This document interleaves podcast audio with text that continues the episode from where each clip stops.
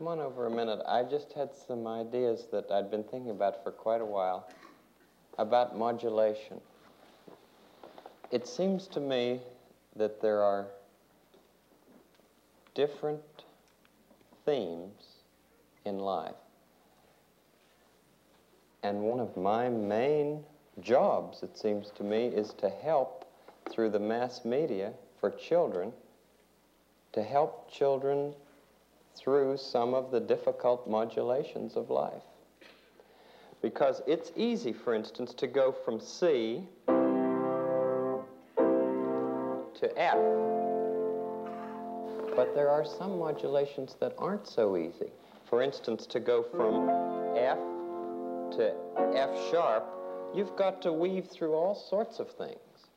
And it seems to me if you've got somebody to help you as you weave, maybe this is just too philosophical. Maybe I'm trying to, to combine uh, things that, that can't be combined, but it makes sense to me.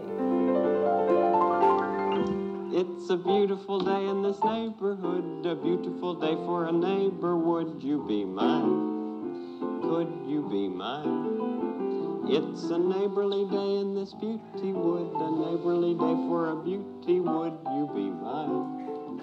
Could you be mine? I have always wanted to have a neighbor just like you. I've always wanted to live in a neighborhood with you. So let's make the most of this beautiful day. Since we're together, we might as well say, Would you be mine? Could you be mine? Won't you be my neighbor?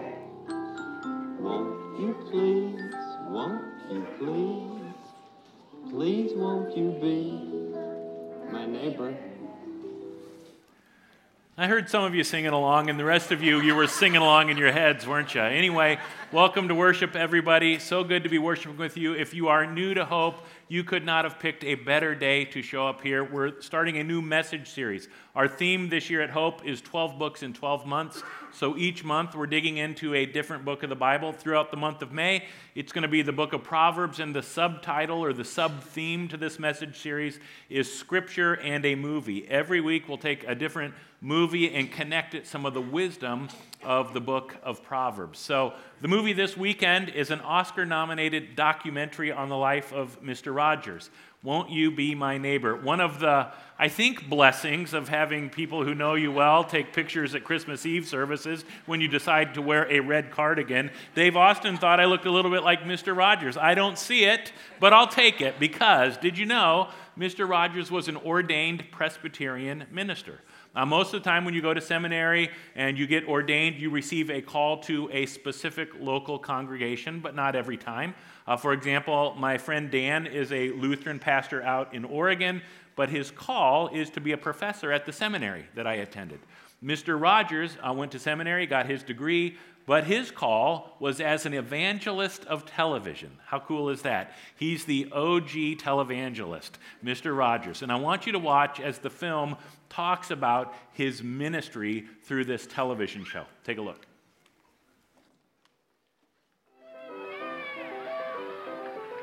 There was a whole spiritual dimension to his work in the television business to be inclusive. He did this without ever identifying himself as a minister. He didn't wear a collar, he wore a sweater.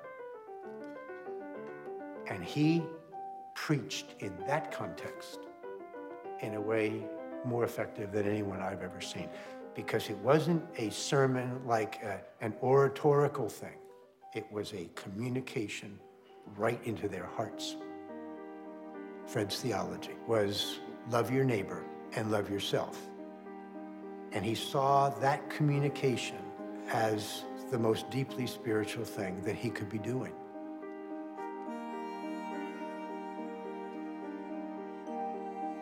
When I look at the camera, I think of one person. Not any specific person, but one person. It's very, very personal. The space between the television screen and whoever happens to be receiving it. I consider that very holy ground. a lot happens. A lot happens there.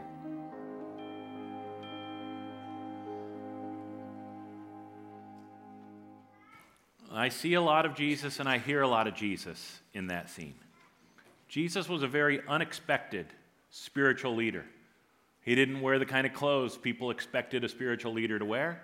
He didn't hang out in the kind of places people expected a spiritual leader to hang out. His friends were not the kind of people they expected a spiritual leader to have. And yet, there was something about Jesus as he announces and proclaims the good news of the kingdom of God, as he demonstrates the power of God's love within that kingdom through miracles. People were absolutely drawn to Jesus, attracted to him. And what, what was he going to say next? What's this guy going to do next? And I want us to read together a verse that describes early on in Jesus' ministry the experience that people had the closer they got to Jesus. This is part of Mark chapter 1, verse 27. It's on the screen, and let's read it out loud together. Amazement gripped the audience. One more time. Amazement gripped the audience. When's the last time you were amazed by Jesus? When's the last time as you are pursuing a life of faith? As, as you're thinking about and trying to discover who is God really? And, and what does this mean for my life, my relationships, my job, my future? When's the last time, as you were pursuing faith, God showed up, God spoke to you in a way that amazed you. And when I say God spoke to you, I'm not talking about like you hear this voice coming out of the sky. I'm talking about this mysterious reality to our faith that's kind of hard to articulate. I think the Apostle Paul does a pretty good job arriving at this idea in Romans chapter 8, verse 16. Paul writes, God's Spirit joins with our spirit to affirm that we are children of God. The, the idea is that more miraculous than walking on water, more miraculous than calming a stormy sea or feeding a group, a thousand people, 5,000 people with a little bit of bread, a little bit of fish, is this miracle that Jesus came to help us know, help us experience, help us believe deep, deep, deep in our spirits. God loves you. God loves you. And when this reality hits us in just the right way, at just the right time, amazement grips our hearts. I got to tell you, this is why we do everything we do at Hope classes, programs, events, worship services. Our prayer is as people participate in the life of this church, this will happen at some point. Amazement will grip their hearts. They'll be amazed by God's grace and by God's unfailing love. That's why we do Power Life. Uh, you heard earlier, Pete said 94 eighth grade students here in Ankeny, over 500 students Hope wide, are being confirmed in the faith this year confirmation. We call it power life here uh, at Hope Ankeny. Maybe when you were growing up, the church you attended, it was confirmation. If you look actually in a Lutheran book of worship, how do you do confirmation on Confirmation Sunday or Saturday, like we had to do uh, last night as well to make room for everybody? How, how do you do confirmation? You won't find it listed under confirmation. Instead, it's listed under the rite of affirmation of baptism the rite of affirmation of baptism. God's Spirit joins with our spirit to affirm, some translations actually say to confirm, that we are God's children. That's what this middle school student ministry is all about helping kids, sixth, seventh, and eighth graders, know they're beloved children of God. And so we invite them to come here to the church on Wednesday nights throughout the school year, and they worship together. How great was it to have Zoe and the student uh, team leading us in worship all weekend long? They hear biblical teaching, they get together in small groups, they play fun games, they learn what does it look like to be people who serve the world around us and at the end of those three years if they want to they can choose to be confirmed they don't have to it's not a requirement, but if they want to, we ask them, write a faith statement. You're an eighth grader, you're 13, 14, 15 years old, however old you are when you're in uh, eighth grade, and what do you believe? What do you know to be true about who God is? That's a faith statement. So we gathered here on Wednesday night, students and parents and small group leaders, and they shared their faith statements. Here's part of what Paige Beeson wrote. One of the biggest things I learned in my journey with God is that you should always put Him first in your life. Praise Him for all the good things and pray for all the bad things. She says, if someone were to ask me who God is, I would say God is trustworthy, a listener, protective, forgiving, strong, and powerful. God loves us even if we sin. I can always count on God. Now, hopefully, what you noticed at the beginning, she starts by here's what I've been learning in my journey with God. What have you been learning in your journey with God? I mean, can you honestly say you're on a journey with God? I talk to a lot of people. You, you, would think they learned everything they needed to know about God in kindergarten or in eighth grade when they got confirmed, and God hasn't taught them anything new since. And I'm not talking about people who are outside of the church, people who would say they're not believers. I'm talking about people who come to church on a regular basis, year after year after year, and they're just as selfish, just as arrogant or proud or self righteous, just as self centered, just as fear filled, just as whatever, fill in the blank, today as they were 10 years ago, 20 years ago. Nothing's changed. Like God hasn't taught them anything new in decades. There's no growth, there's no maturity.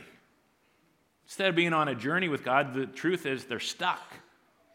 And this happens to all of us, one way or another, different times in our lives. We just get stuck in our faith. One of the reasons we get stuck is when we get confused about the difference between compliance and obedience.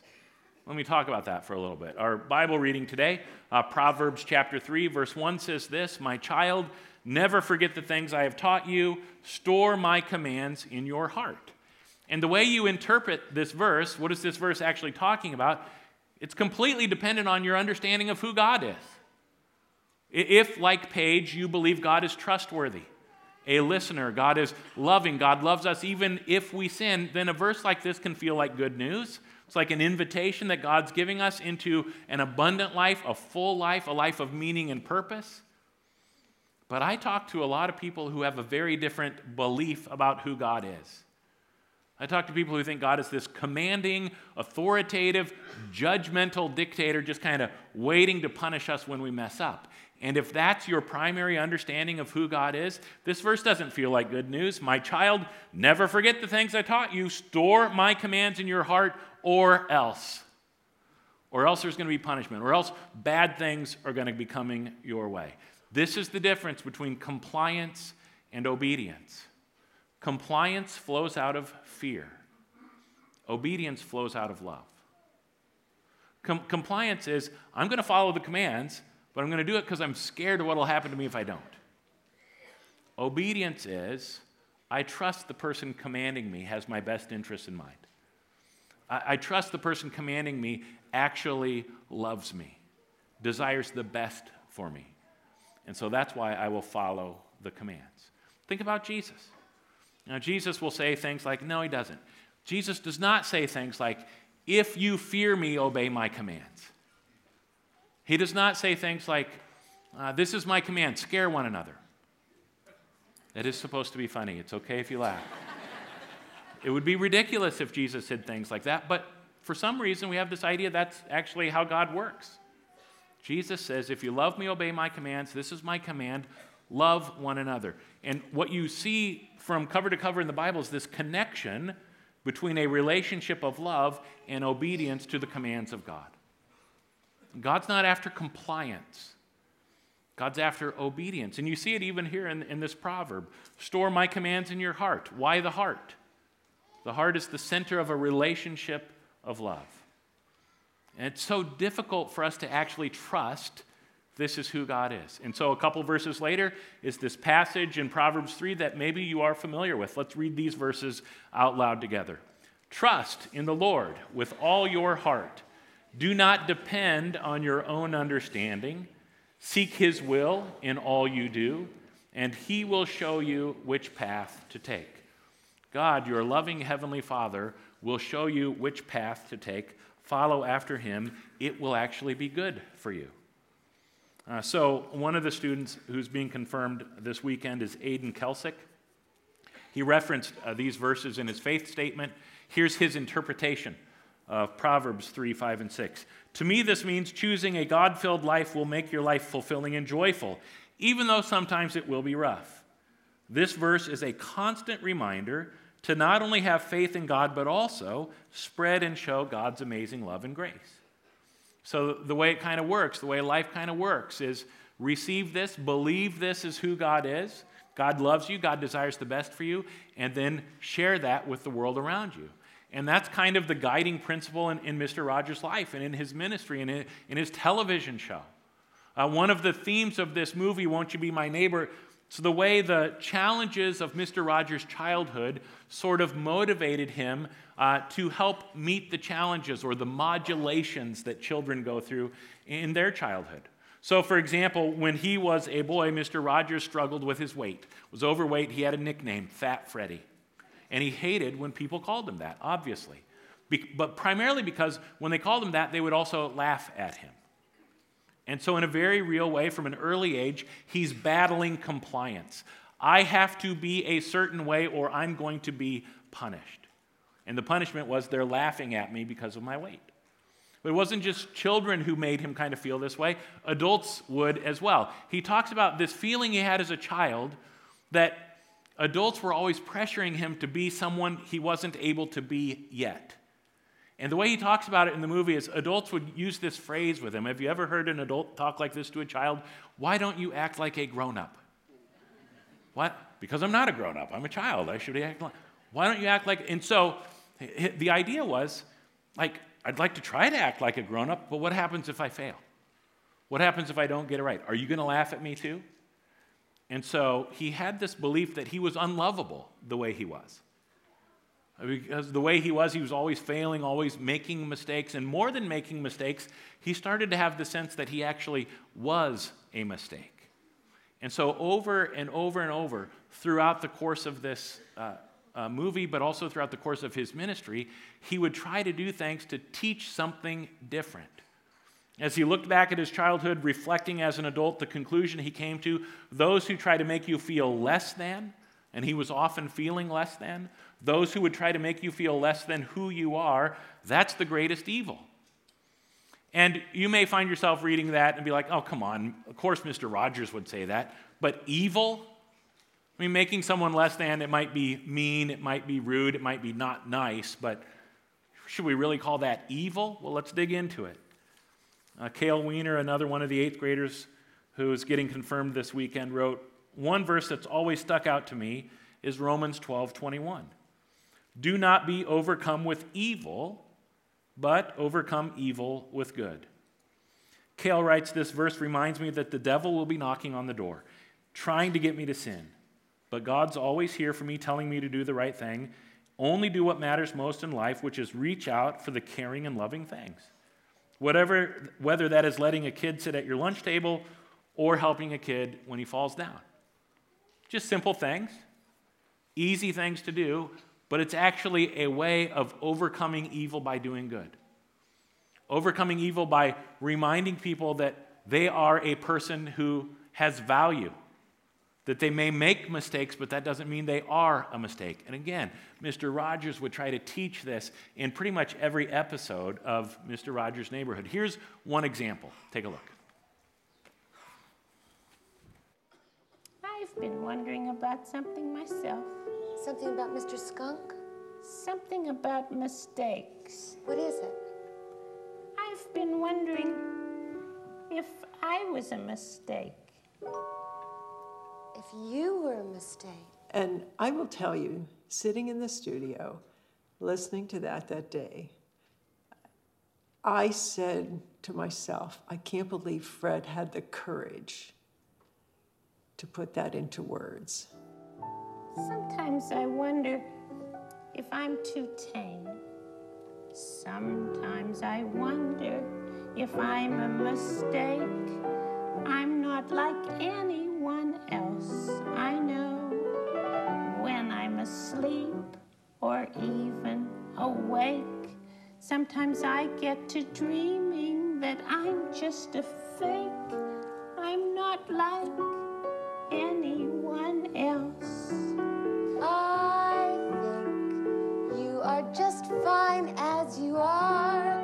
I really must tell you I do. Lady Aberlin is saying to Daniel what Fred himself wanted to say, not only to his childhood self, but to all children. You're not a fake, you're no mistake, you are my friend. And then you think, okay, then Daniel's going to say, oh, thank you, that helped me a lot. I wonder if I you are mistake. just fine as you are. I'm not like anyone I really else. And I thought to myself, thank you, Fred, for reminding us that it's not so easy to quiet a doubt, but make it a duet so that it's not just your fears, but you'll hear my support. Isn't it true that the strong never break? I'm not like anyone else. You're not a fake. No, I'm not You're like no mistake. You're anyone friend. I think you are just fine, exactly the way you are. It's not easy to quiet a doubt. And we all have our own version of that, our own private doubts about whether or not we measure up, whether or not we have what it takes, whether or not we're lovable. And so make it a duet, Mr. Rogers says. It's actually a very biblical idea. Yes, throughout life, you're going to have fears, you're going to have doubts, and at the same time, you're going to have other voices trying to tell you a completely different reality. You're loved, you've got what it takes, you're supported. Apostle Paul writes about it in Galatians chapter 5. I, I want to read these four verses to you. I'll read them pretty slowly. Just listen closely, and then we'll talk about what Paul's really getting at here. Galatians 5, starting in verse 13. You've been called to live in freedom, my brothers and sisters. But don't use your freedom to satisfy your sinful nature. Instead, use your freedom to serve one another in love. For the whole law can be summed up in this one command love your neighbor as yourself. Won't you be my neighbor?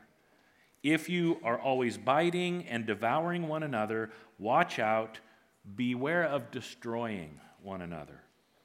So I say, let the Holy Spirit guide your lives. Then you won't be doing what your sinful nature craves. The sinful nature wants to do evil, which is just the opposite of what the Spirit wants.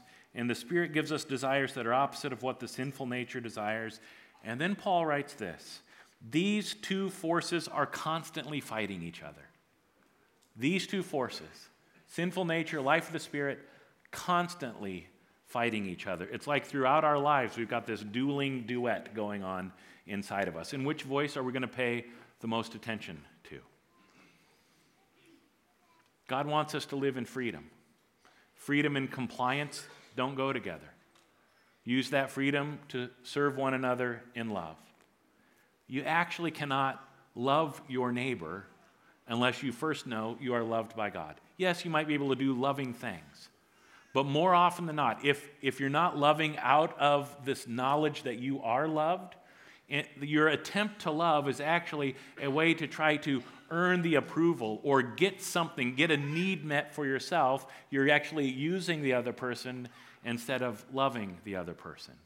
We love because God first loved us with a love that's genuine and authentic and unconditional, no strings attached.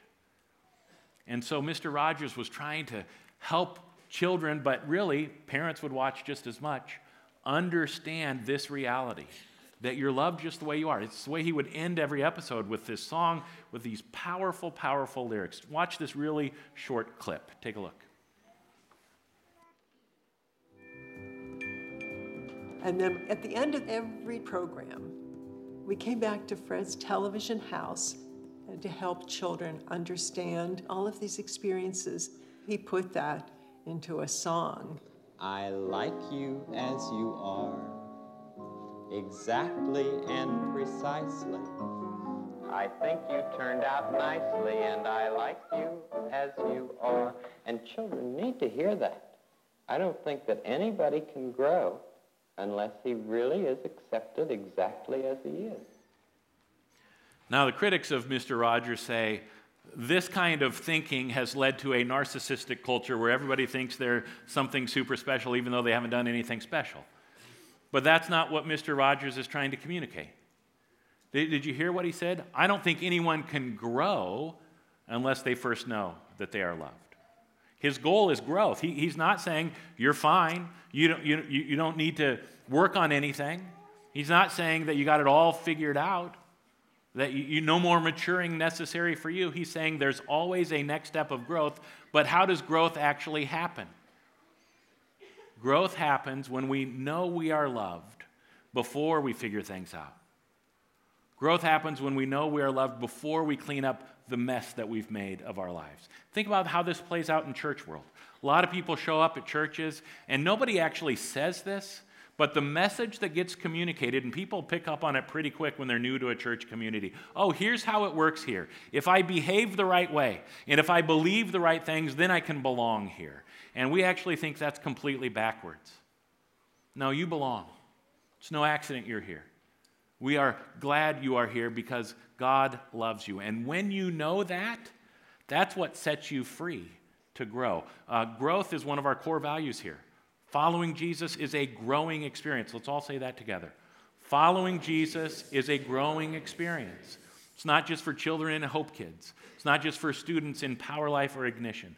Every single person always has a next step of growth. What is it for you? Uh, how do you grow? It starts with understanding that you are loved, and then that sets you free to grow in your love of God, love of yourself, love of your neighbor. And it's a constant challenge for us, no matter what age we are. Because, as Paul says, the sinful nature and the life of the Spirit are constantly fighting one another. Th- think of this verse again that we looked at earlier in the service, Romans 8 16. God's Spirit joins with our spirit to affirm or confirm that we are God's children. Right? So, affirmation of baptism is what confirmation is all about. It's what we're remembering today. What's going on in baptism? A big part of what baptism is, is about is letting people know who you really are. This is the truth about who you are. But people get kind of messed up when it comes to the Holy Spirit. And so the Holy Spirit, we're like, ah, what's that? The Holy Spirit, one of the primary roles of the Holy Spirit is to fill our hearts with God's love. And so the Holy Spirit continues to tell us and remind us this is who God says you are. God thinks you turned out nicely. But there's another voice, the voice of the sinful nature, that says, You can't be serious. You're going to buy all of that psychobabble fluff. God doesn't like you. Nobody likes you because you're a failure. You're a mistake. You're a fake. You're a fraud. And that sinful nature is constantly trying to make us feel less than. But think about why Jesus came from heaven to earth, not to condemn us but to save us, not to make us feel less than, but to remind us how loved we are by God. Paul is writing to the early church world, and it was a world that understood very clearly, because there was a clear social ladder, who are the people who are less than. And Paul says, no, no, no, no, no. Not after Jesus. After Jesus, because of Jesus, there's no longer Jew or Gentile, slave or free, male or female. We're all one in Christ Jesus. We're all one. But the sinful nature is constantly trying to perpetuate this narrative of less than, and it's evil. And one of the ways this evil works its way into our world, kind of the least way maybe that it does this, is by convincing us that we have to make the focus of our life earning the love and the approval of the people in our life, earning the love and approval of God. And anytime we make life about earning, all of a sudden grace has been thrown out the window.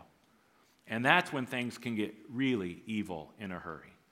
I, I, I, heard a, I don't remember if I was listening to a podcast or if I read it, but someone was talking about this passage in Galatians chapter 5 and the sinful nature constantly battling uh, the life of the Spirit.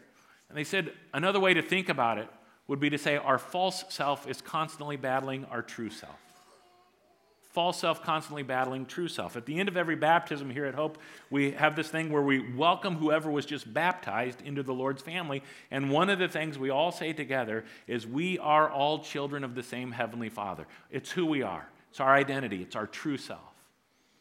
Think, think about what's going on in baptism. There's all kinds of things, but when Jesus is baptized, does he get baptized as a repentance for his sins? Does he get baptized to wash away the guilt of his sin filled life? No. He's sin free, doesn't have any guilt. But what happens in Jesus' baptism? The Holy Spirit descends on him in bodily form, and a voice from heaven says, This is my dearly loved Son with whom I am well pleased. God's Spirit confirming with Jesus' Spirit that he is the Son of God. Next thing that happens in Jesus' life, he's drawn out into the wilderness where he is tempted. What's the temptation? If you are the Son of God, take these rocks and turn them into bread. If you're the Son of God, jump off the temple and the angels will catch you. God has just told him he's the Son of God. Now the devil is in his ear saying, No, you're not. Devil's in his ear trying to create all kinds of doubts about who Jesus is, causing him to maybe pursue a false self instead of living a life true to who he actually is. And people, that is the temptation for you and for me our entire life. Am I going to allow someone other than God to tell me who I am? And am I going to do whatever it takes to kind of prove to them I'm who they want me to be? Or will I trust the wisdom of Proverbs 3, 5, and 6? Trust in the Lord with all your heart. Allow God to show you the path for you to take, the path for you to take, because it's who you are, it's your true self. One more clip from Mr. Rogers. Here's the way that he helps people remember to let God guide them into the best life for them. Take a look. From the time you were very little, you've had people who have smiled you into smiling, people who have talked you into talking, sung you into singing, loved you into loving when he was giving speeches, he would say, Now, think about somebody who's helped you along the way. For one minute, I'm going to time you. Let's just take some time to think of those extra special people. Hmm. Some of them may be right here. Some may be far away. Some may even be in heaven. No matter where they are, deep down, you know they've always wanted what was best for you. They've always cared about you beyond measure and have encouraged you to be true to the best within you.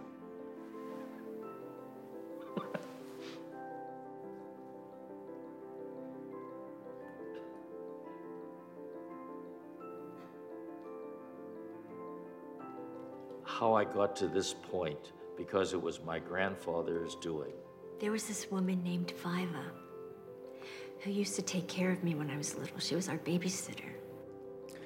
I thought about Fred.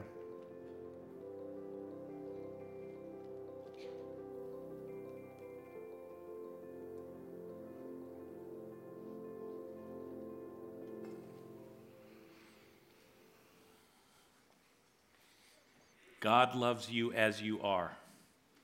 Exactly and precisely. No, no, no, no, no, that can't be true. That can't be true. Did you see how I just treated that person? You should have seen me last night. You should have heard me earlier this morning. I am a mess. I am a failure. I am a fake. I am a fraud. There's no way God could possibly love me. The life, the death, the resurrection of Jesus tells us something completely different at just the right time, before you cleaned up your life, at just the right time, while you were still a sinner, Christ died for you out of love. And we remember that when we come to the Lord's table. We remember it was the night he was betrayed. Jesus took some bread, blessed it, broke it, gave it to his disciples. He said, Take and eat. This is my body given for you. Eat this and remember me when you eat it. Later in the meal, he took the cup. He said, This cup is the new covenant in my blood poured out for you and for all people for the forgiveness of your sins. Drink this and remember me when you drink it. Let's stand and let's pray together the prayer Jesus taught his followers to pray. Our Father, who art in heaven, hallowed be thy name. Thy kingdom come, thy will be done, on earth as it is in heaven. Give us this day our daily bread, and forgive us our trespasses as we forgive those who trespass against us. And lead us not into temptation, but deliver us from evil. For thine is the kingdom, the power, and the glory, forever and ever. Amen.